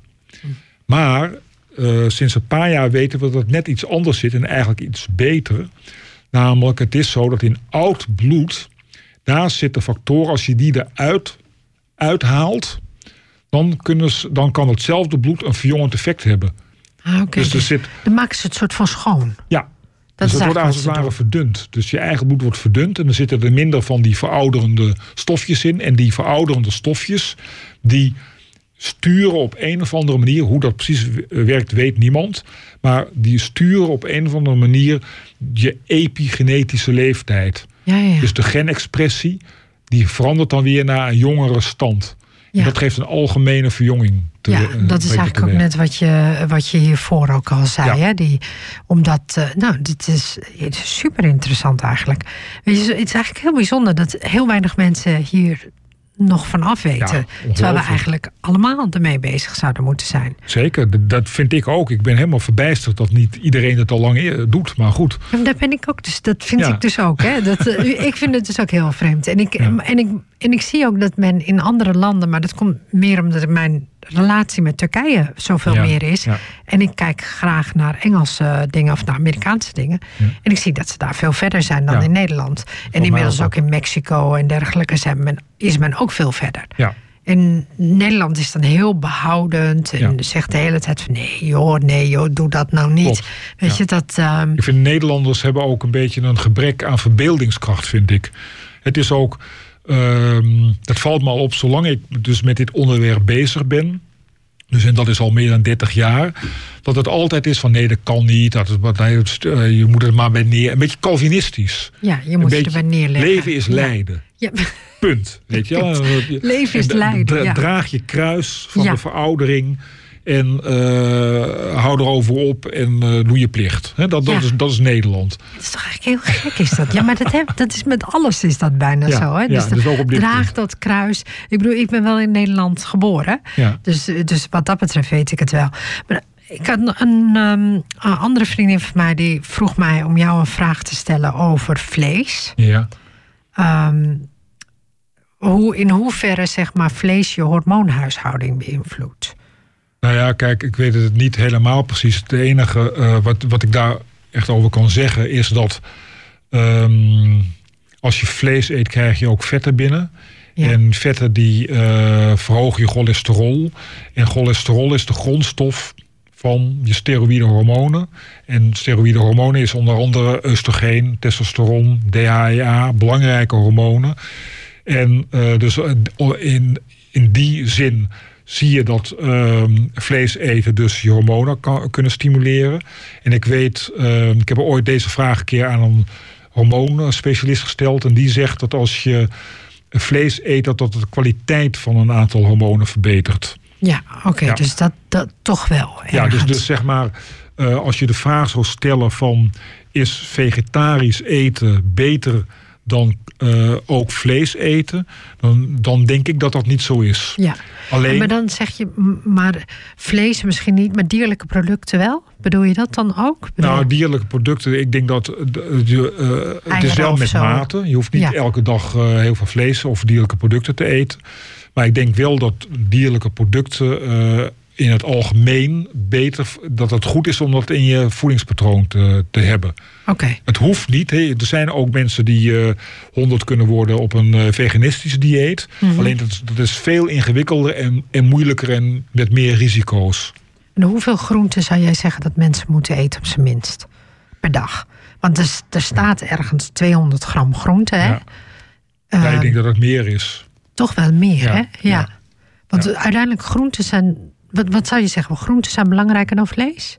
Eh, dat kun je niet zo zeggen. Nee, ik je denk wel dat je, dat je dat, ik denk wat we dat als je nu kijk het best best onderzochte voedingspatroon, als ik zo mag zeggen, dat is het mediterrane dieet. Nou, het mediterrane dieet, vandaan kom. Ja, ja, maar, de- maar, maar, maar dat is niet eh, spaghetti met bolognese saus. Hè. Dat het mediterrane dieet is eigenlijk een dieet dat niet bestaat. Het is een dieet dat eh, bedacht is door wetenschappers en gebaseerd is op basisprincipes van een mediterrane keuken. olijfolie. O- olijfolie, Veel knoflook, olijfolie, knoflook. uien. Ja, nee, precies. Ja, dat. Ja. Veel groenten. Dus de basis moet uit planten bestaan. En een beetje vlees. Hè, niet elke dag, maar een paar keer of één keer in Mhm. de week wat vlees. Een beetje zuivelproducten, wat noten. Dat, eh, maar de basis moet eh, uit planten bestaan. Ja, ja, ja. Oké, dus dat, dat mediterrane dieet zeg je dat het eigenlijk niet zo op die manier bestaat. Maar het bestaat natuurlijk wel, maar Ja. dan uit die, al die Je- je kunt- je verschillende ingrediënten. Je kunt het ook, eh, ik, ik zeg ook eh, op mijn eigen site, noem ik dat het Nederterrane dieet. Ja, Dat is eigenlijk het Nederlands eten, maar met mediterrane principes. Dus je kunt ook boerenkool, dat is ook groente. het is supergoed Als ook. je daar niet te veel aardappelen door doet, en vooral boerenkool zelf, dan kan dat ook een mediterraan-achtig eh, maaltijd Maar je zijn. kunt stampot boerenkool maken met heel veel boerenkool en misschien met een beetje feta. Dat werkt ook heel goed Absoluut. in plaats van spekjes. Ja. Ja, ja dat klopt. Ja. nee, dat soort dingen heb ik ook wel eens allemaal uitgeprobeerd. Ik dacht, het moet toch ook anders kunnen. Ja, ja, ja. Eh. En andijvie, trouwens, ik eet heel graag andijvie, maar dan als salade. Ja. Dus ik eet het eigenlijk nooit in. Ik eet geen aardappelen, maar dan wel. Maar dat is toch andijvie. geweldig. Kijk, wat Ja. ik- wat een van de dingen die ik eh, hier leuk aan vind, is dat je hoort altijd van ja, maar ik, ik eh, eh, wil van het leven genieten. Ja, ik wil lekker eten. Dan denk ik van ja, maar is lekker eten dan de Febo? Is lekker eten dan cola met, met, met een pizza? Ja. Dit is toch, zoals wat jij nu beschrijft, dat vind ik veel meer van het leven genieten Ja. en lekker eten. Dat idee heb ik zelf ook Ja. altijd. Want ik heb, vandaag heb ik een salade gemaakt van eh, wilde spinazie en tomaten en ui en, dus, en, en Ja. paprika's. Weet je, dus dat is eigenlijk mijn dagelijkse eten. Dus, eh, en ik had een klein taartje gemaakt van eh, worteltjes met en noten. Ja, nou, geweldig. Dat is Heerlijk. eigenlijk in principe wat ik, wat ik eet. Dus nee, ik snap jou helemaal. Ehm, de tijd gaat echt super, super snel. Eh, en ik heb, de, ik heb nog de helft niet gevraagd. Oh. Ehm, jij, je hebt een website, lifeunlimited.nl. .nl. Je hebt net het boek Testofactor geschreven. Ja. Wat zou je zeggen dat daar het belangrijkste uit was? Het belangrijkste inzicht vind ik dat dat boek heet de testofactor. Het gaat niet alleen over testosteron, maar er speelt er wel een belangrijke rol in. En dat testosteron is een ontzettend belangrijk hormoon voor de bescherming van de gezondheid van mannen. En heel veel mannen hebben een, een te laag testosteronniveau, waardoor ze bijvoorbeeld geestelijk niet meer goed functioneren, bijvoorbeeld depressies krijgen of gewoon wat gedeprimeerd zijn, te makkelijk eh, dik worden, te snel spieren verliezen, eh, te weinig energie hebben. En dat is op heel ma- makkelijk te corrigeren. Hoef je niet eh, te- eh, testosteron tevoren gaan spuiten of smeren. Op een natuurlijke manier kun je die hormonen eh, boosten. Eh, en dat is ja, voor heel veel mannen heel belangrijk om te doen. Ja, en dat, en dat zou je dus bijvoorbeeld kunnen boosten door bijvoorbeeld naar de sportschool te gaan. Onder andere, ja. Daardoor krijg je dus volgens mij meer testosteron. Ja, en meer groeihormoon. Ja. En eh, daardoor stabiliseert je insulinegehalte ook. Mhm. Maar je hebt ook weer supplementen. En je hebt ook weer voedingsmiddelen waarmee je te- je hormonen kunt balanceren. En voor vrouwen, die zijn bezig met hun hormonen veel meer. Hè?